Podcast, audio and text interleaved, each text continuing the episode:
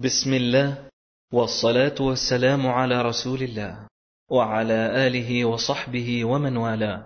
أما بعد فيسر إخوانكم في تسجيلات السلف الصالح للإنتاج الإعلامي والتوزيع بالإسكندرية. أن يقدموا لكم هذه المادة. إن الحمد لله نحمده ونستعينه ونستغفره. ونعوذ بالله من شرور أنفسنا ومن سيئات أعمالنا. من يهديه الله فلا مضل له ومن يضلل فلا هادي له. وأشهد أن لا إله إلا الله وحده لا شريك له وأشهد أن محمدا عبده ورسوله صلى الله عليه وسلم. ثم أما بعد نستكمل مشيئة الله قصة الصحابي الجليل سعيد بن عامر الجمحي رضي الله عنه سعيد بن عامر الجمحي رضي الله عنه. وكنا قد انتهينا في قصته أن عمر بن الخطاب رضي الله عنه قد دعاه لمؤازرته ومساندته ومساعدته. لكن سعيد بن عامر الجمحي رضي الله عنه كان يخاف على نفسه الفتنة ولذلك ناشد الله ألا يفتنه بهذه الإمارة وبهذه الخلافة. لكن عمر بن الخطاب رضي الله عنه يعني لم يكن أمامه إلا أن يختار هذا الرجل الصالح الذي يقوم في هذا المقام العظيم وهو إمامة المسلمين في مكان ما. ثم عهد إليه بهذه الولاية أن يذهب ليكون وليا على حمص. وعندما سمع سعيد بن عامر رضي الله عنه هذا القرار ما كان له إلا أن ينفذ هذا الأمر. فقال رضي الله عنه عندما دعاه قال والله لا أدعك ثم ولاه حمص. وقال ألا نفرض لك رزقا؟ فقال ما أفعل به يا أمير المؤمنين فإن عطائي من بيت المال يزيد عن حاجتي. ثم مضى. مضى إلى حمص. يعني مع أنه اختلف معاه في وجهة النظر أو أنه كان حريص ألا يذهب إلى هذه الإمرة ولا هذا العمل. لكنه ما كان يملك إلا أن يتبع أمر قائده وينفذ أمر خليفة المسلمين. فمضى إلى حمص كما أمره رضي الله عنه. وما هو إلا قليل حتى وفد على أمير المؤمنين بعض من يثق بهم من أهل حمص. فقال لهم اكتبوا لي أسماء فقرائكم حتى أسد حاجتهم. فرفعوا كتابا فإذا فيه فلان وفلان وسعيد ابن عامر. فقال ومن سعيد بن عامر؟ فقالوا أميرنا. فقال أميركم فقير. قالوا نعم. ووالله إنه لتمر عليه الأيام الطوال ولا يوقد في بيته نار. فبكى عمر رضي الله عنه حتى بلت دموعه لحيته ثم عمد إلى ألف دينار فجعلها في صرة وقال اقرأوا عليه السلام مني. وقولوا له بعث إليك أمير أمير المؤمنين بهذا المال لتستعين به على قضاء حاجتك. هذا المقطع وهذه الفقرة فيها أن عمر بن الخطاب رضي الله عنه بعد ما أوفد سعيد بن عامر إلى حمص واستقر فيها جاءه بعد قليل بعض النفر من حمص. وهؤلاء الذين أتوا كان يثق بهم عمر رضي الله عنه. فالثقة مهمة عظيمة والثقة عامل أساسي في اختيار من يعهد إليهم الخليفة أو من يسمع منهم الخليفة. فالخليفة لا يسمع من أي أحد ولا يولي أي أحد ولكنه يسمع ممن يثق بهم. ولهذا كان زرع الثقة بين العاملين مسألة في غاية الأهمية. أن تكون الثقة هي العامل الرابط والقوي والدافع للتحرك بين العاملين يكون بيني وبينك ثقة ويكون بيني وبينك وثوق بما أقول وبما أسمع منك حينئذ تنطلق الحركة ويسير العمل. فالثقة عامل أساسي لتبادل الآراء وتبادل المعلومات وسماع كذلك الأوامر. فوفد المهم إليه بعض من يثق بهم من أهل حمص. فلما أتوا إليه سألهم قال لهم اكتبوا لي أسماء فقرائكم حتى أسد حاجتهم عمر بن الخطاب رضي الله عنه وهو يجلس في مكانه يسأل يقول اكتبوا لي أسماء الفقراء الذين في بلدتكم لماذا؟ لماذا يكتب أسماء الفقراء؟ ليسد حاجتهم ليسد حاجتهم وهذا فرق كبير بين من يتتبع المسلمين ويرهقهم بالضرائب ويكبل ظهورهم بالمستحقات فيخرج الإنسان مديون من عمله أو وظيفته أو متجره أو أي عمل. تجد إنسان يفتح محل صغير كده هو يبيع فيه أي حاجة أو ما يبيعش.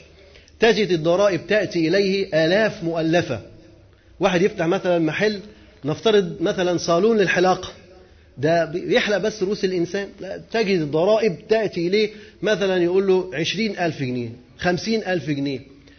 في السنة. على أي أساس تحسب هذه الأشياء؟ هذه ضرائب أولا لا تجوز. ثم كيف تحسب؟ يعني عندما يؤخذ من رجل عشرين ألف جنيه ضرائب في السنة. يعني هل هذا الرجل كسب عشرين ألف جنيه ضرائب في السنة؟ يعني هو كل يوم يحلق للناس؟ كل يوم عنده زبائن لا تنقطع من عنده الأموال؟ أموال تدخل عليه سيول؟ كيف تؤخذ منه هذه الضرائب الرهيبة الفظيعة؟ فالناس من شدة ما يحملون بالضرائب تجد منهم من يتهرب من الضرائب ومنهم من يزور ومنهم من يفعل ويفعل ويفعل ومنهم من يغلق المحل. الإنسان الذي لا يعرف كيف يتهرب يغلق المحل. ماذا يفعل بعد ذلك؟ إذا كان يفتح محل يرزق منه رزقا حلالا ثم يجد الضرائب قد كبلته وكل فطرة تأتيه الضرائب وتأتيه أو أشغال الطريق وتأتيه كذا وكذا وكذا وإنذار بالإغلاق إنذار بالإغلاق. رجل يغلق المحل. ماذا يفعل بعد ذلك؟ عندما يتاجر في المخدرات هذا الرجل ماذا تفعل له الدولة؟ ماذا يقدم له المجتمع؟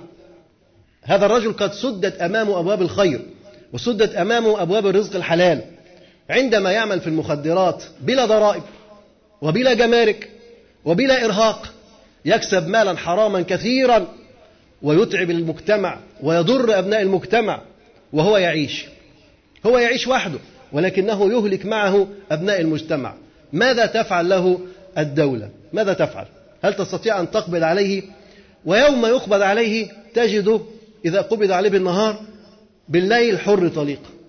وكلنا يرى إذا أنت أرشدت إلى تاجر مخدرات مثلا في شارعك أو في مكان تجد أنه هو فعلا قد يؤتى, يؤتى به ويمسك ويقبض عليه فعلا لكن يذهب إلى القسم.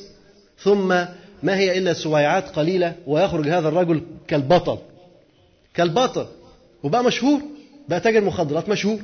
الناس كلها عرفت ان هو كان ممسوك في قضية مخدرات فخلاص ده بتاع المخدرات. يتاجر ويتعامل مع الناس بعد ذلك بالحرام الكثير.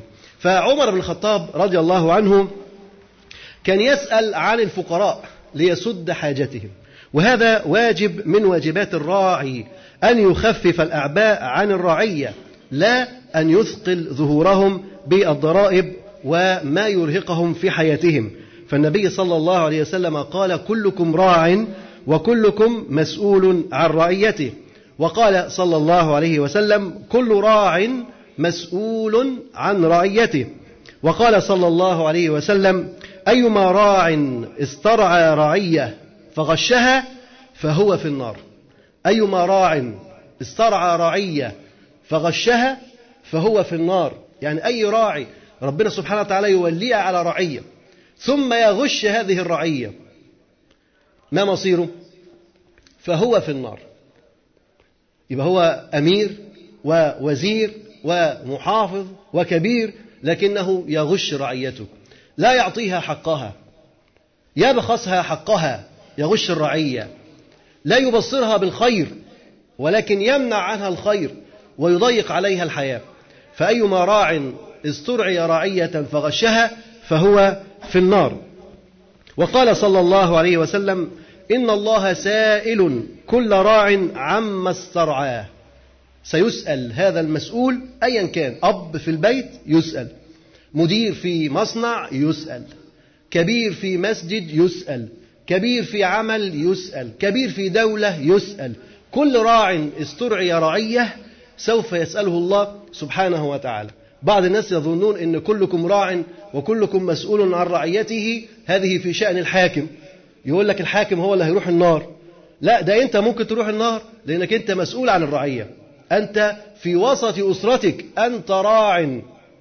أنت راعي كما سترى في حديث النبي صلى الله عليه وسلم. إن الله سائل كل راع عما استرعاه. أحفظ أم ضيع؟ يسأله أحفظ ذلك أم ضيع؟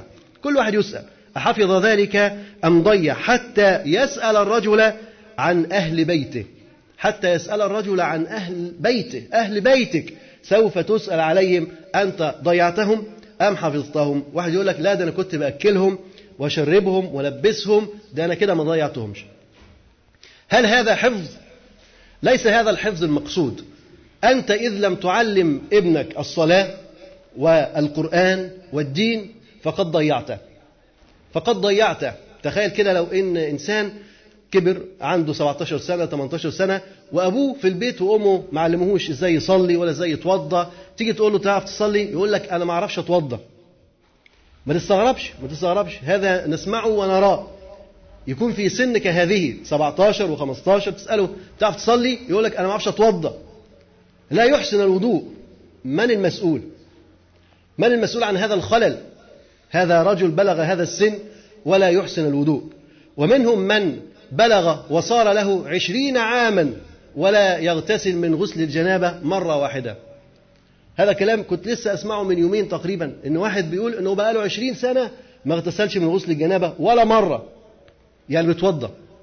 كل ما يصبح جنبا يتوضى. هو خلاص على كده. هذا ما يعرفه عن الفقه ويعرفه عن فقه الطهارة وعن الغسل. هذا ما يعرفه. عشرين سنة. يصبح جنبا ثم يقوم ويتوضأ. كيف تكون صلاته وعبادته؟ كيف يكون حاله؟ من المسؤول عن هذا الخلل؟ نعم هو مسؤول عن جزء منه لأنه لم يتعلم ولم يبحث عن العلم. لكن أين البذور؟ أين الجذور؟ أين الأصول التي كانت على الأسرة أساسا أن تضعها وأن تغرسها؟ كان على الأسرة واجب أن تغرس هذه الأصول والجذور. أي أسرة لابد أن تعلم أبنائها إزاي يتوضوا إزاي يصلوا إزاي يغتسلوا كيف يقومون بالواجبات الأساسية التي يقوم بها الشرع وتقوم بها العبادة. لكن لما الأسر تقصر فكلكم راع وكلكم مسؤول عن رعيته. وكما قال النبي صلى الله عليه وسلم إن الله سائل كل راع عما استرعاه أحفظ ذلك أم ضيع؟ حتى يسأل الرجل في أهل بيته. إذا كل سيسأل الكبير والصغير والمسؤول وغير المسؤول كله سوف يسأل أمام الله سبحانه وتعالى. والنبي صلى الله عليه وسلم قال اللهم من ولي من أمر أمتي شيئا فشق عليهم فاشقق عليه ومن ولي من أمر أمتي شيئا فرفق بهم فارفق, فارفق به.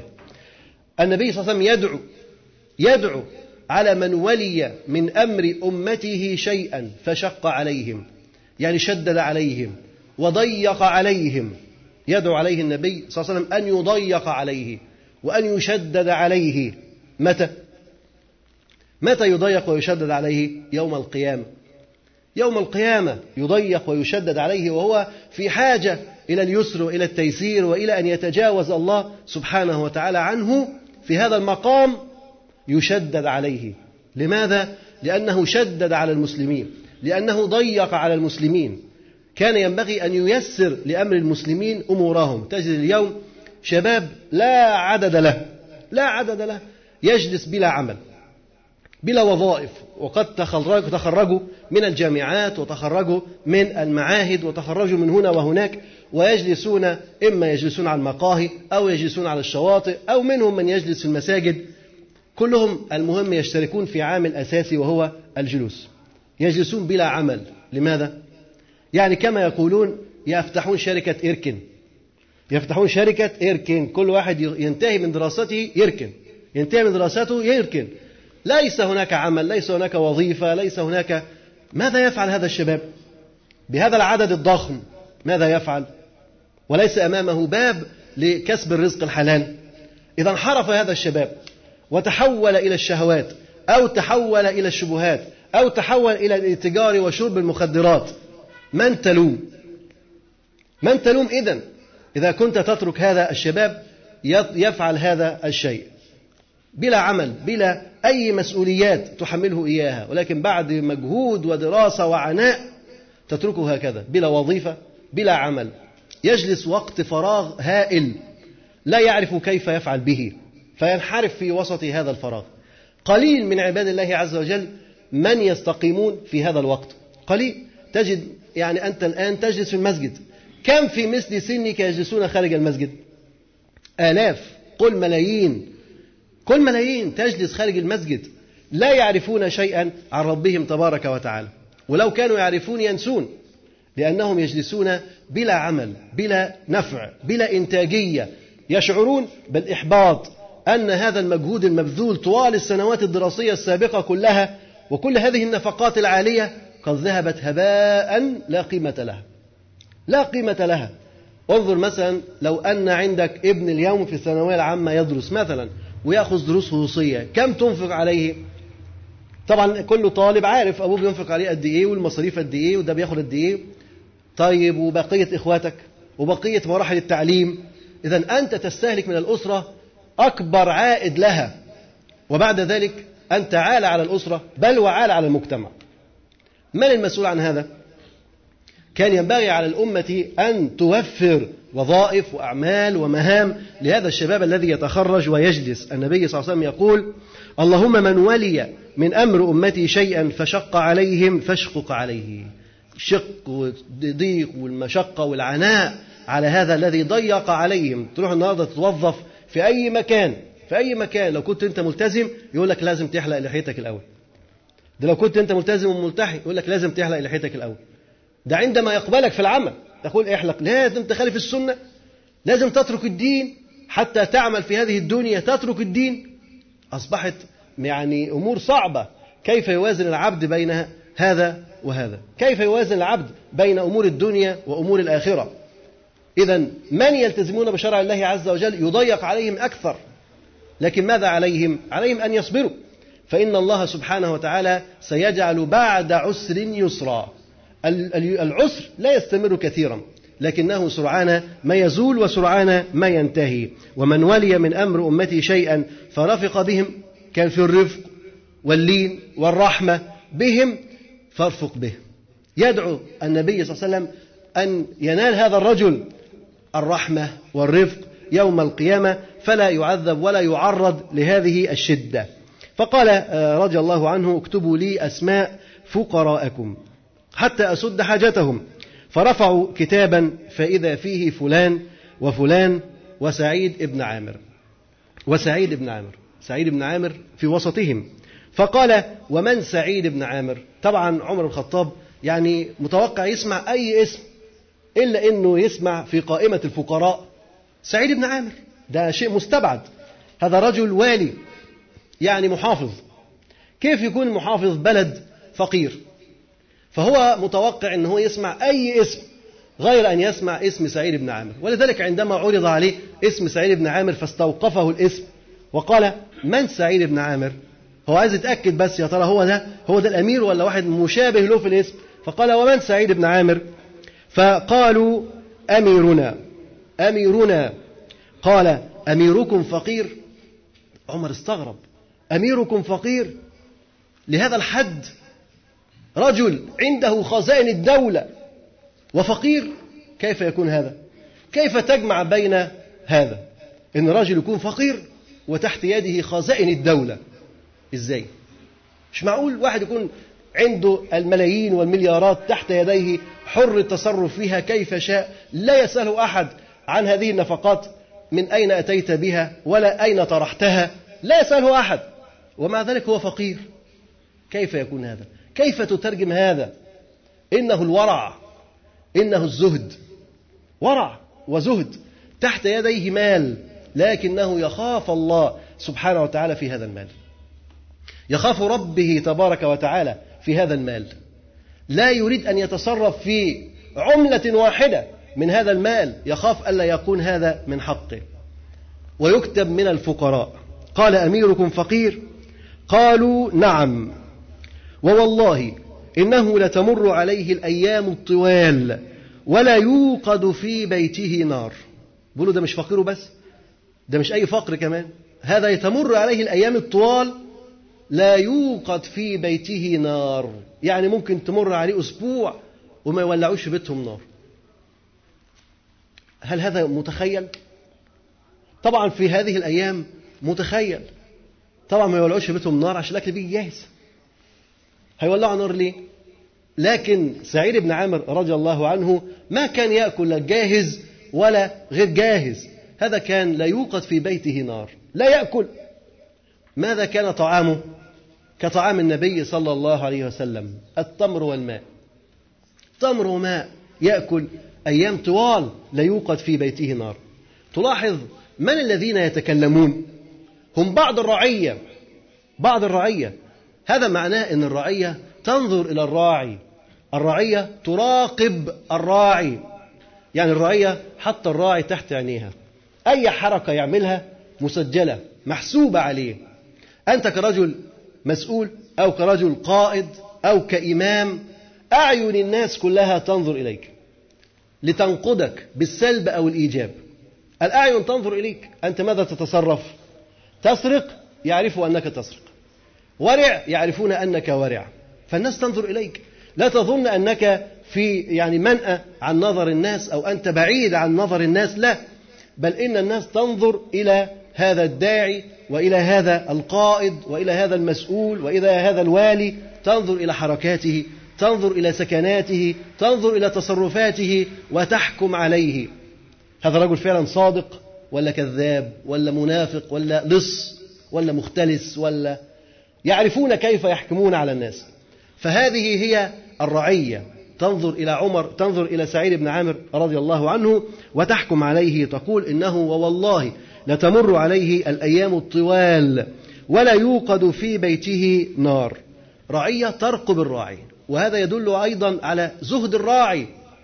أن الراعي هذا ما كان عنده شيء يأكله ولا يوقد النار من أجله. أيام طوال هذا يدل على زهده رضي الله عنه. وكيف لا؟ والنبي صلى الله عليه وسلم كان يقول اللهم اجعل رزق آل محمد قوتا. اللهم اجعل رزق آل محمد قوتا. يعني كان يدعو النبي صلى الله عليه وسلم أن رزقه يكون قوت يعني لا زائد ولا ناقص يكون على قدر الاستهلاك على قدر الاستهلاك بدون إسراف. من منا يستطيع أن يدعو هذا الدعاء؟ إن أنت رزقك يكون قوت. يعني اللي جاي على قد اللي رايح. يعني كل ما تكسبه يكون هو المستهلك فعلا. مفيش زيادة. ليس هناك مدخر. فالنبي صلى الله عليه وسلم كان يقول اللهم اجعل رزق آل محمد قوتا صلى الله عليه وسلم. وعن عائشة رضي الله عنها قالت إنا كنا آل محمد صلى الله عليه وسلم لنمكث شهرا. ما نستوقد بنار. نمكث قد إيه؟ شهرا. ما نستوقد بنار. إن هو إلا التمر والماء. دول مين؟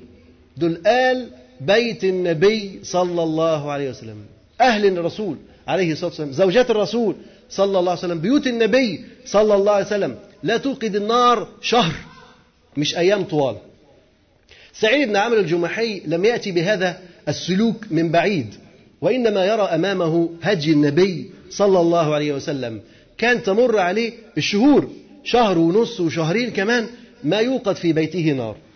وهذا هو النبي صلى الله عليه وسلم. لما سعيد بن عامر لا يوقد في بيته نار لمدة أيام هذا شيء يسير جدا.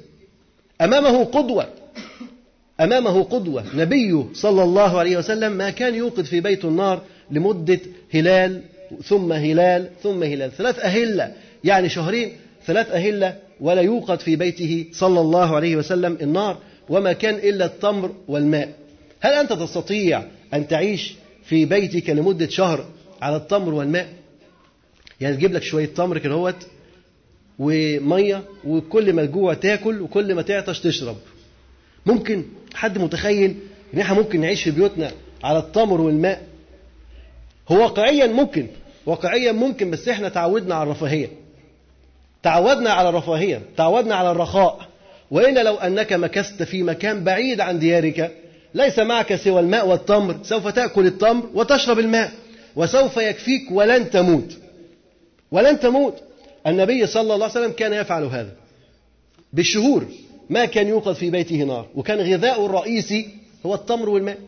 يأكل تمر ويشرب ماء. وأحيانا ما كان يجد الدقل من التمر. يعني التمر الرديء ما كان يجده. التمر الرديء ده يعني كانوا يضعونه للماشية. ومع ذلك ما كان النبي صلى الله عليه وسلم يجده حتى يجعله طعاما يأكله. تخيل بقى قد إيه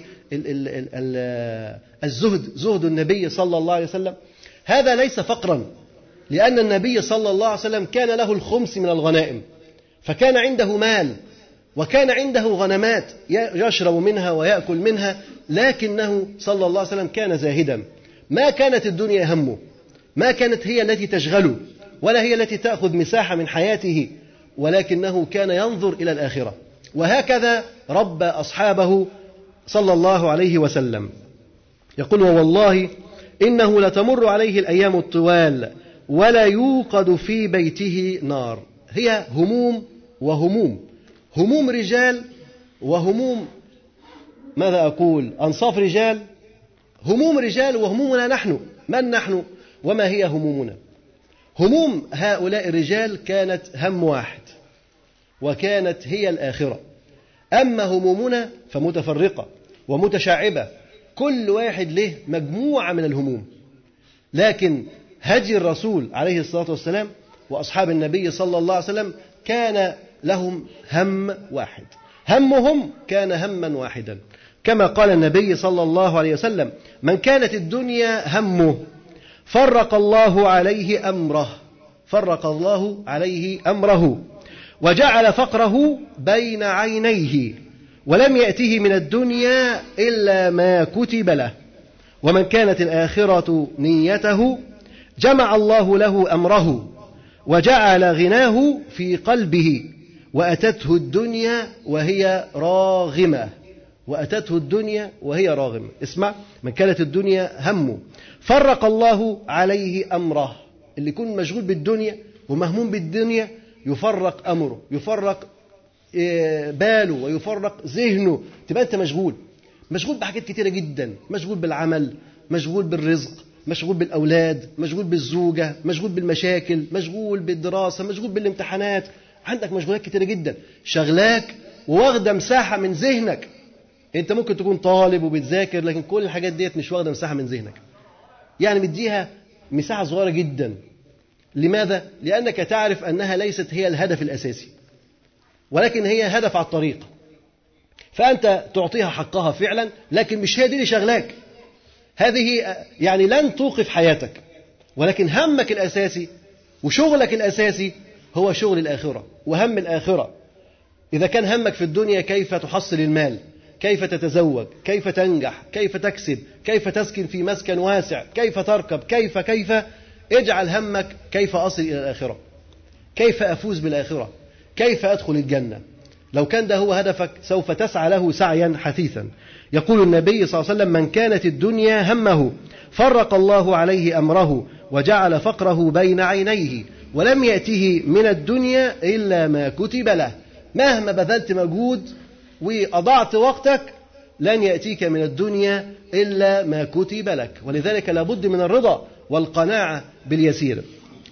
ومن كانت الآخرة نيته جمع الله له أمره وجعل غناه في قلبه. القناعة الرضا قلبك يكون مملوء بالقناعة. يبقى في غنى. الغنى ليس غنى المال ولا الأعراض ولكن الغنى غنى النفس. الإنسان يكون نفسه غنية عفيفة مملوءة بذكر الله تبارك وتعالى ورجاء اليوم الآخر ولقاء الرب سبحانه وتعالى. يقول وجعل غناه في قلبه وأتته الدنيا وهي راغمة. مش معنى أنك أنت ما شغلتش بالك بالدنيا أن الدنيا هتهرب منك أو أن الدنيا مش هيجي لك نصيبك منها. لا بالعكس. أنت منذ وجدت في بطن أمك وقد أرسل الله عز وجل الملك يكتب رزقك كما كتب أجلك فالدنيا لن تفر منك. بل سيأتيك الرزق لا محالة. ولذلك إذا كان همك وقلبك منصب على طلب الآخرة نعم تأخذ بأسباب النجاة في الدنيا. تأخذ بأسباب الكسب والعيش الحلال في الدنيا. لكن نيتك وقصدك وهمك وذهنك منصب على إيه؟ منصب على الآخرة. الله عز وجل يجعل همك هما واحدا يبلغك هذا الهدف يدخلك الجنة بل وتأتيك الدنيا وهي راغمة. نصيبك وأجرك ورزقك يأتيك ولا أحد يستطيع أن يمنعه. لا أحد يستطيع أن يمنعه لأنه لا أحد يأخذ رزقك إلا أنت الذي كتب الله عز وجل لك أن يكون لك هذا الرزق. فقال ووالله لا إنه لتمر عليه الأيام الطوال ولا يوقد في بيته نار. ومع ذلك مش مشغول ومش مهموم مفيش طعام مفيش شراب مفيش لا كما ذكرنا همه هم الآخرة. وكان عايش وكان بياكل ويشرب وعايش لكن همه لم يكن هو هم الدنيا. وكما ذكرنا إن دي هموم وهموم. في هموم هموم جبال هموم رجال وهموم أناس يعيشون ها هنا في الدنيا في الحش يعيشون قريبا بل يعيشون في الأرض. لابد أن تكون عالي الهمة. عالي الهمة تنظر إلى السماء. نعم تعمل في الدنيا تغرس في الدنيا تغرس في الأرض. ولكن نظرك في السماء. طلبك إلى ما عند الله سبحانه وتعالى. عمر بن الخطاب رضي الله عنه عندما سمع هذا الحال من صديقه وحبيبه ورفيقه سعيد بن عامر الجمحي بكى. بكى رضي الله عنه. ما الذي أبكاه؟ ما الذي أبكاه؟ أحد يذكر؟ ما الذي أبكاه؟ تفتكر؟ إيه اللي خليه يبكي. لماذا بكى رضي الله عنه؟ فبكى عمر رضي الله عنه. حتى بلت دموعه لحيته. يعني مش دمعتين كده ده دموع غزيرة. حتى بلت دموعه لحيته. لماذا بكى رضي الله عنه؟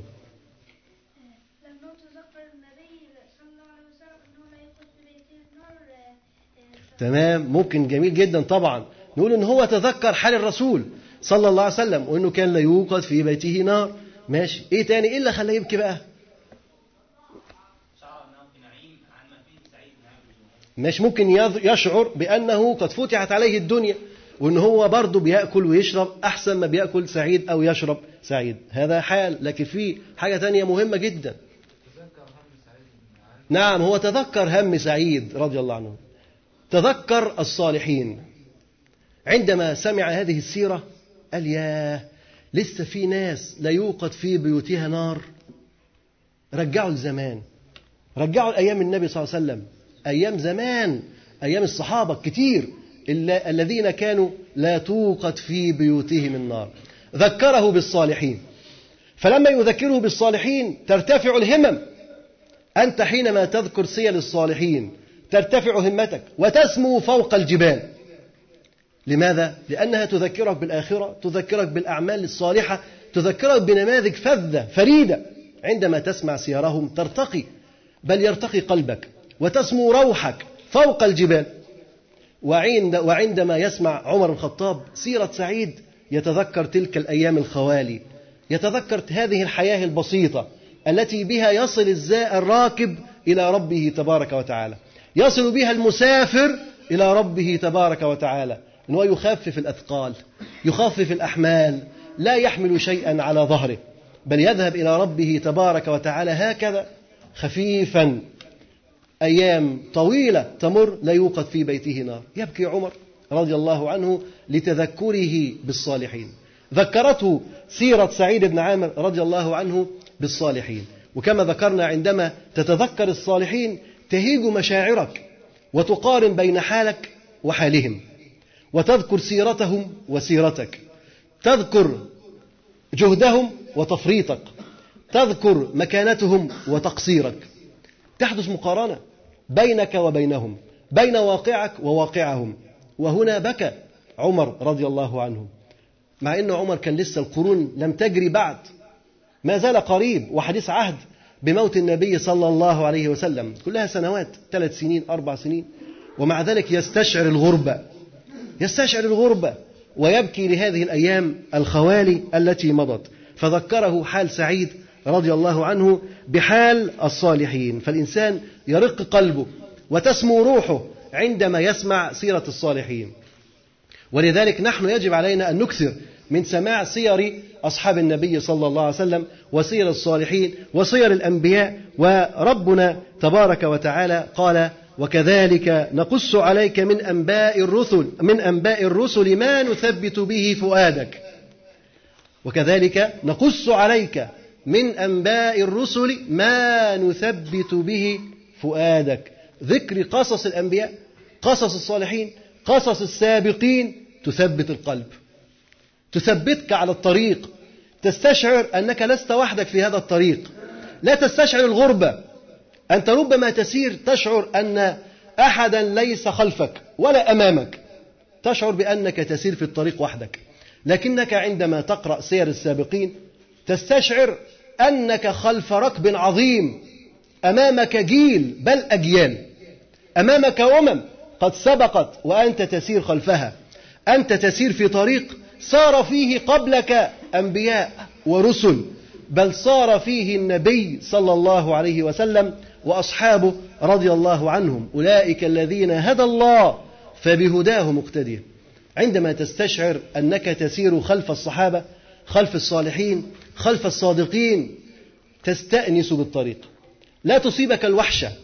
نعم تكون في غربة لكن تستشعر أن هذه الغربة ستزول سريعا. وتدرك أنك على الجادة أنك على الطريق أنك على هدي المرسلين. إلزم غرزة أنت تتبع هدي الرسول صلى الله عليه وسلم. ولذلك بكى عمر رضي الله عنه تذكر كل هذا. تذكر السابقين تذكر صير هؤلاء الصالحين رضي الله عنهم. أما صير الفاسقين والعياذ بالله فإنها تقسي القلب. بل وتمرضه. بل وتذكر بالمعاصي والذنوب. صير الصالحين تذكرك بالجنة والأعمال الصالحة. صير هؤلاء الفاسقين والعصاة تذكرك بالذنوب والمعاصي وتسود القلب. بل وتنعش فيه الشهوة والرغبة والبعد عن الرب سبحانه وتعالى. ولذلك لا يحسن بنا أن نقرأ عن سير هؤلاء الفاسقين. من يقرؤون عن جرائد الفن العفن وغير الفن ويقرأ عن الفنانين وتجد هذا يعرف فلانة بنت فلان تزوجت فلان وطلقت منه وأنجبت وفعلت و... كل هذا يعرفه عن سير هؤلاء الفاسقين الساقطين. لماذا؟ لماذا؟ هذا يمرض القلب. يجب على العبد أن يحيي قلبه بذكر الصالحين رضي الله عنهم. فإنك إن لم تسعد بصحبتهم بالأبدان فلتسعد بصحبتهم بهذه السيرة العطرة. علنا نكون معهم في الجنة فالمرء يحشر يوم القيامة مع من أحب. فأنت إذ لم تدرك أبدانهم وتصاحب جسمهم فإنك بقراءة سيرتهم تتبعهم. تتبعهم وتكون معهم بإذن الله تبارك وتعالى. فبكى عمر رضي الله عنه عندما تذكر هذا كله. فماذا فعل؟ هل يبكي وانتهى الأمر؟ لابد أن يتحرك. ماذا فعل عمر رضي الله عنه؟ يقول عمد إلى ألف دينار فجعلها في صرة. عمد إلى ألف دينار. ذهب إلى ألف دينار عنده وصرها جعلها في صرة. وقال اقرأوا عليه السلام مني وقولوا له بعث إليك أمير المؤمنين بهذا المال لتستعين به على قضاء حاجتك.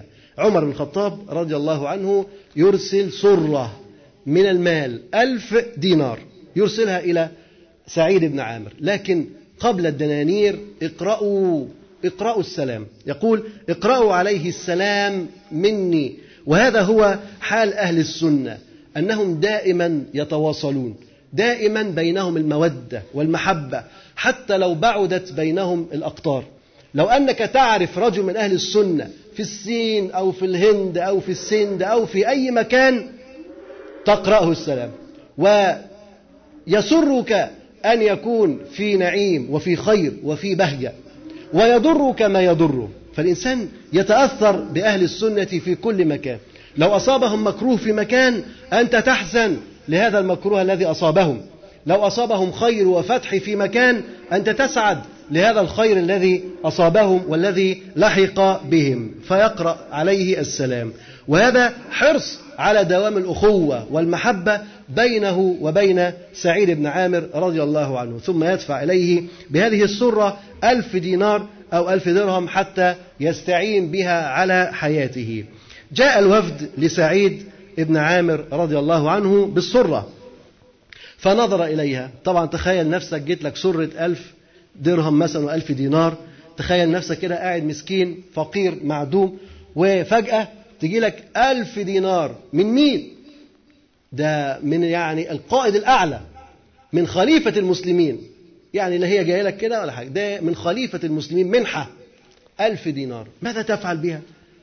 طبعا واحد مننا إحنا السرور والبهجة والفرح ويبدأ بقى يجمع العائلة ويعمل اجتماع ويقسم ونشوف هنشتري إيه وناقصنا إيه وعايزين إيه. لكن سعيد بن عامر رضي الله عنه كما ذكرنا همه غير همومنا. هؤلاء رجال لهم هموم ونحن رجال ولكن لنا هموم أخرى. لنا هموم أخرى. همومهم كانت هم الآخرة. ولذلك عندما يدخل عليه المال يفترق تماما عن حالك وشأنك عندما يدخل عليك المال. أنت وأنا إذا دخل علينا المال نفرح. ونكون سعداء بالمال الذي جاء إلينا. كنا في حاجة وكنا وكنا. لكن سعيد بن عامر يفكر رضي الله عنه من زاوية أخرى. يفكر بمنطق آخر بمنطق الآخرة. جاء الوفد لسعيد بالسرة فنظر إليها فإذا هي دنانير فجعل يبعدها عنه. وهو يقول إنا لله وإنا إليه راجعون. دي تتقال إمتى؟ الذكر ده يتقال إمتى؟ عند المصيبة مش عند الفرح. تخيل أخذ يدفعها. ويقول إنا لله وإنا إليه راجعون. مصيبة. وكأنه قد مات له ميت. إنا لله وإنا إليه راجعون. ويدفع هذه الأموال. قارن في الحال بينك وبينه. أنت كنت هتدفع الأموال ولا كنت هتحضن الأموال؟ في فرق كبير جدا. بين من يحضنون هذه الأموال ويتمرغون فوقها يحبون الدرهم والدينار عبد عبد للدرهم والدينار ومن يبعدون هذه الأموال لأنهم يعرفون عاقبة دخول هذه الأموال عليهم. أخذ يبعدها وهو يقول إنا لله وإنا إليه راجعون. كأنما نزلت به نازلة أو حل بساحته خطب فهبت زوجته مذعورة زوجته قامت إيه اللي حصل؟ يقول إنا لله وإنا إليه راجعون. يعني مثلا تخيل إن أنت الصبح كده هو جالك تليفون ومتهل إنا لله وإنا إليه راجعون. زوجتك هتقول إيه؟ هتقول لك مين مات؟ على طول هتقول لك مين مات؟ مش ممكن تقول لها أصل المدير بعت لي 1000 جنيه هدية. مش ممكن. مش ممكن ابدا. ان الله راجعون. على المدير بعت لك 1000 جنيه هدية ما تجيش. لكن تقول لها فلان مات. فهي قامت مذعورة. ولذلك قالت له ما شأنك يا سعيد؟ أمات أمير المؤمنين؟ دي حاجة كبيرة جدا. واضح أن ذعر سعيد وشدة وكرب سعيد كان لا يتخيل. وبيقول إن لله وإنا إليه راجعون مش بيقولها بسهولة. لا ده بيقولها وهو مكروب. يشعر فعلا بأن هذه فتنة. ولذلك هي لما استشعرت هذا منه أخذت تبحث عن مصيبة كبيرة. تناسب حجم وهول الصدمة التي تلقاها سعيد بن عامر حتى قال إنا لله وإنا إليه راجعون. فلم تجد مصيبة أعظم من موت الخليفة. فقالت له أمات الخليفة مات أمير المؤمنين؟ عشان المصيبة الكبيرة ديت. فقال رضي الله عنه بل أعظم من ذلك. أعظم. دي مصيبة أعظم من موت أمير المؤمنين؟ طب ممكن يكون إيه؟ قالت أصيب المسلمون في وقعة المسلمين اتهزموا. معركة واتهزم فيها المسلمين. يمكن احتمال وانت متأثر جدا. أما مثلا مات أمير المؤمنين؟ لما ماتش. طب المسلمين اتهزموا في موقعة. قال بل أعظم من ذلك. قالت وما أعظم من ذلك؟ قال دخلت علي الدنيا لتفسد آخرتي. دخلت علي الدنيا لتفسد آخرتي. وحلت الفتنة في بيتي. قالت تخلص منها. قالت تخلص منها. وهي لا تدري من أمر الدنانير شيئا. قال أو تعينني تعينني تعينيني يعني على التصرف فيها؟ على ذلك قالت نعم. قالت أعينك على ذلك. فأخذ الدنانير فجعلها في سرر ثم وزعها على فقراء المسلمين. طبعا في فرق كبير جدا زي ما ذكرنا بين حالنا نحن مع الأموال وحال سعيد رضي الله عنه مع الأموال. ولماذا هذا الذعر ولماذا يخاف سعيد رضي الله عنه بهذه الطريقة؟ النبي صلى الله عليه وسلم قال مما أخاف عليكم من بعد ما يفتح عليكم من زهرة الدنيا وزينتها. مما أخاف عليكم من بعد ما يفتح عليكم من زهرة الدنيا وزينتها. النبي صلى الله عليه وسلم خايف من إيه؟ خايف بعد وفاته ورحيله خايف على هذه الأمة. مما يفتح عليهم من زهرة الدنيا وزينتها. يأخذون من الدنيا. الآلاف ديت مش دنيا؟ هذه الدنانير أليست دنيا وفتحت. كان يرى أن هذه الدنانير من هذا الباب. كيف لا؟ والنبي صلى الله عليه وسلم يقول فوالله ما الفقر أخشى عليكم. ولكن أخشى عليكم أن تبسط عليكم الدنيا كما بسطت على من كان قبلكم فتنافسوها كما تنافسوها. يعني تتنافسوها كما تنافسوها. فتلهكم كما ألهتهم. فتلهكم وفي رواية فتهلككم. هنا فتلهكم كما ألهتهم. فالنبي عليه الصلاة والسلام يقول ما الفقر؟ قال والله ما الفقر أخشى عليكم. إذا فالنبي عليه الصلاة والسلام يعلم أن هذه الأموال سوف تأتي إلى البلاد وهذه الدنيا سوف تفتح. وهذا هو ما يخافه النبي. ووالله ما الفقر أخشى عليكم؟ لن تستمر هذه الأمة في فقر وضيق. هل تظنون أن أمتنا الآن فقيرة؟ الآن فقيرة؟ لا ليست فقيرة. ليست فقيرة. نحن بلاد المسلمين يعني تسبح في الأموال تسبح في الأموال بل تسمح تسبح على بحار من الأموال. فالبلاد ليست فقيرة والعباد كذلك ليسوا فقراء. ودل على ذلك انظر أنت إلى الأرصدة في البنوك. أرصدة البنوك بالمليارات ولأفراد. أفراد يملكون المليارات. لا أقول أن بقية الشعب يملك مليارات لكن بقية الشعب عنده مال أم لا؟ عنده مال. هل أحد على درجة من الفقر؟ هل سمعنا أن بلد بحالها فقيرة معدومة؟ هذا قلما يحدث. قلما يحدث. إذا فالنبي صلى الله عليه وسلم لا يخشى الفقر علينا. ولكن يخشى من كثرة المال. لأن الإنسان هو فقير. ربما يكون قريب من ربه عز وجل لا ينظر ولا يتطلع إلى المعاصي وإلى الفواحش وإلى المنكرات لكن إذا كثر المال بين يديه فهذا أقرب لانتهاك حرمات الله تبارك وتعالى. فقال صلى الله عليه وسلم فوالله ما الفقر أخشى عليكم ولكن أخشى عليكم أن تبسط عليكم الدنيا كما بسطت على من كان قبلكم فتنافسوها كما تنافسوها فتلهكم كما ألهتهم. ولهذا سعيد اتخض. سعيد رضي الله عنه أصبح مذعورا فقال إنا لله وإنا إليه راجعون. استرجع. فهي مصيبة وقد دخلت عليه والنبي صلى الله عليه وسلم يقول اللهم لا عيش إلا عيش الآخرة. لا عيش إلا عيش الآخرة. والدنيا قد بسطت. الدنيا قد فتحت. دول ألف دينار. دول ألف دينار يعني مش كتير. ومع ذلك يرى أن الدنيا قد فتحت. ثم تسأله الزوجة ما شأنك يا سعيد؟ أمات أمير المؤمنين؟ وهذا يدل على صدق لهجته يعني هو كان متأثر فعلا. ما كانش بيقول إنا لله وإنا إليه راجعون وهو عمال يبتسم. لا ده كان يقول إنا لله وإنا إليه راجعون وهو فعلا حزين. ومكروب. ولما رأت عليه هذا الكرب وهذا الحزن فقالت ما شأنك يا سعيد؟ أمات أمير المؤمنين؟ قال بل أعظم من ذلك. وهذا يدل على فقه الصحابة رضي الله عنهم وكيف أنهم يقدرون الأمور. ففساد الدين أعظم عند سعيد رضي الله عنه من موت أمير المؤمنين. إذا مات أمير المؤمنين يأتي غيره. يخلفه غيره. مات النبي صلى الله عليه وسلم وخلفه الصديق ومات الصديق وخلفه عمر فموت الأمير يأتي غيره. لكن إذا مات القلب وإذا فسد الدين كيف تكون النجاة؟ لا نجاة. العبد يكون في النار والعياذ بالله. عندما يدخل العبد النار ويعذب فيها ولا يخرج منها هل تكون هذه نجاة؟ بل هذا هو الهلاك. ولهذا أدرك سعيد أن المصيبة الحقة في دخول الدنيا لفساد الدين. تدخل الدنيا لتفسد الدين. فقالت أصيب المسلمون في وقعة؟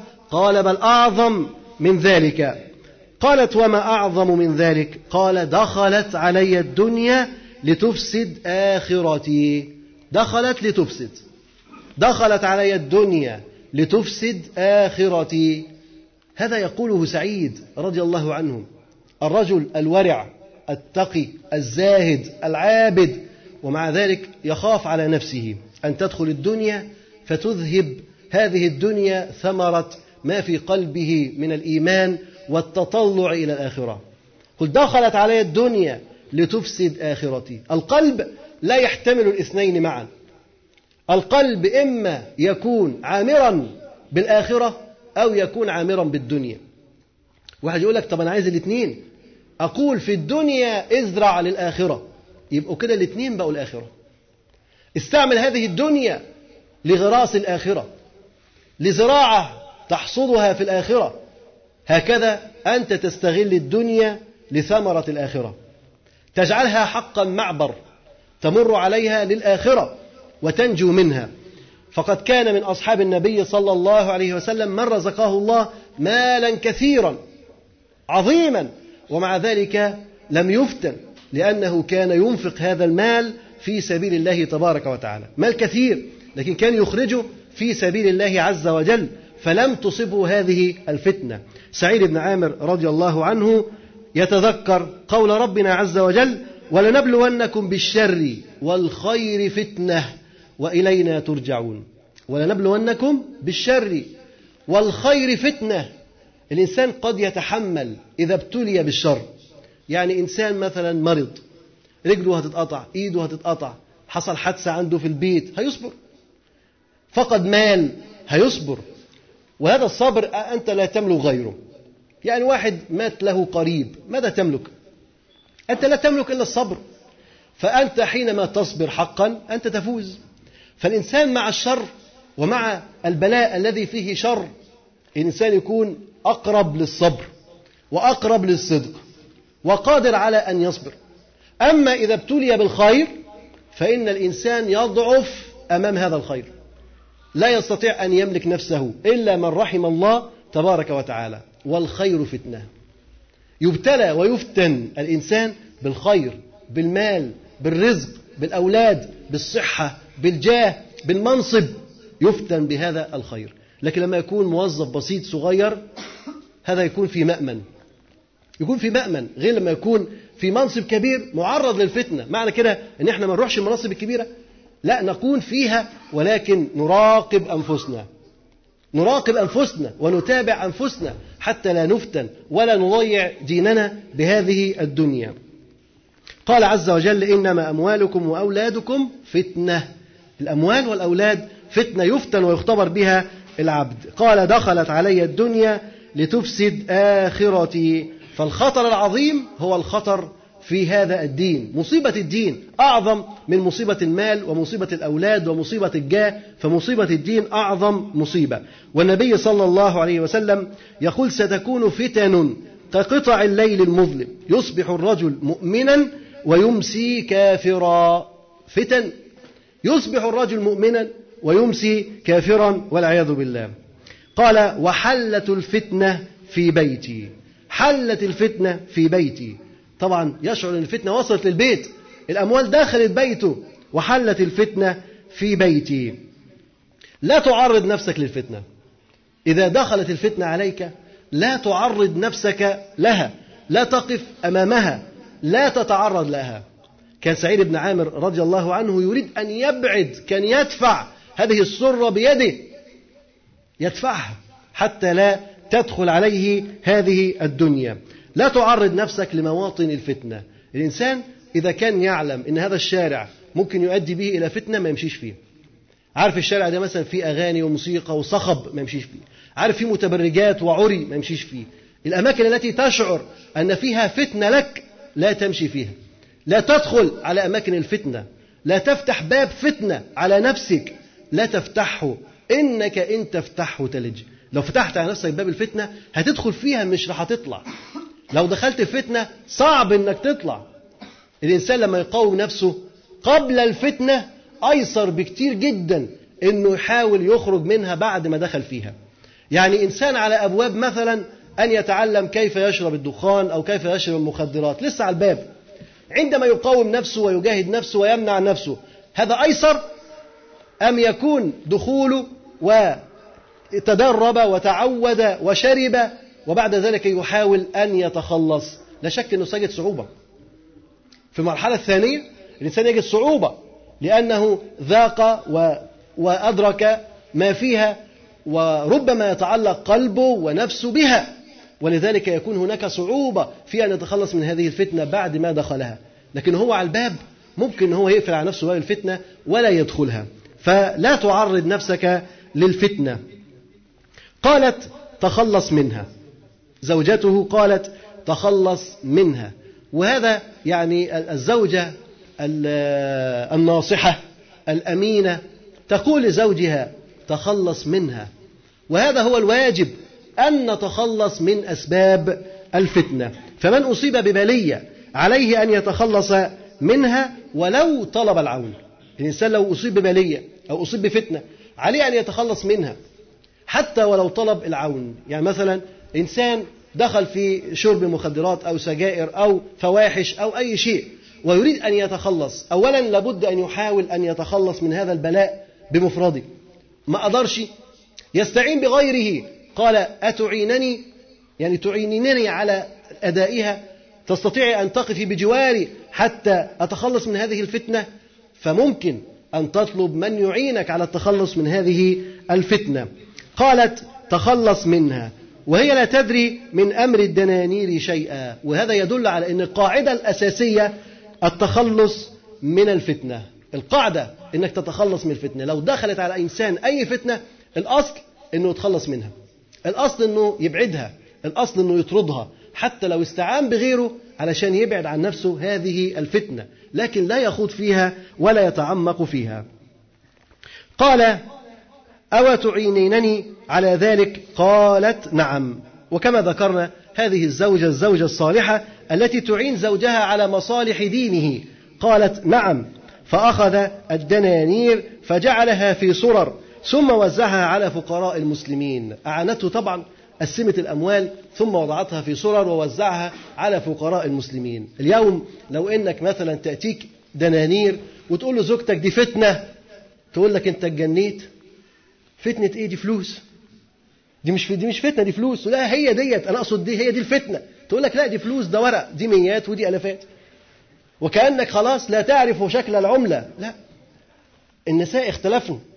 في كل عصر يختلفن. هذه تعين الزوجة على التخلص من الفتنة. أدركت أنها فتنة فصرت معه هذه الأموال ثم دفعتها معه حتى يتخلص منها. إذا لابد من محاولات صادقة للتخلص من هذه الفتنة. انظر فأخذ الدنانير فجعلها في سرر ثم وزعها. وزعها. مش أنا بحس إن أنا في فتنة وبس. أنت حسيت إنك في فتنة تعمل إيه؟ لابد من المحاولات للتخلص من هذه الفتنة. تبذل مجهود للتخلص من هذه الفتنة.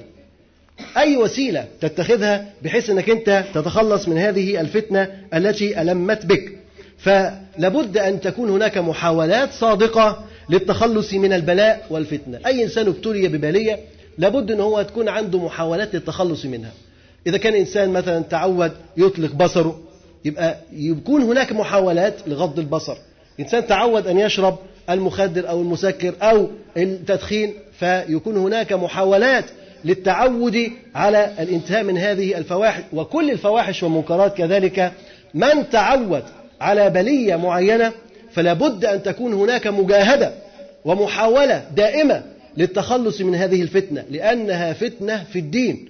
وأعظم الفتن ما كان في دين الله تبارك وتعالى.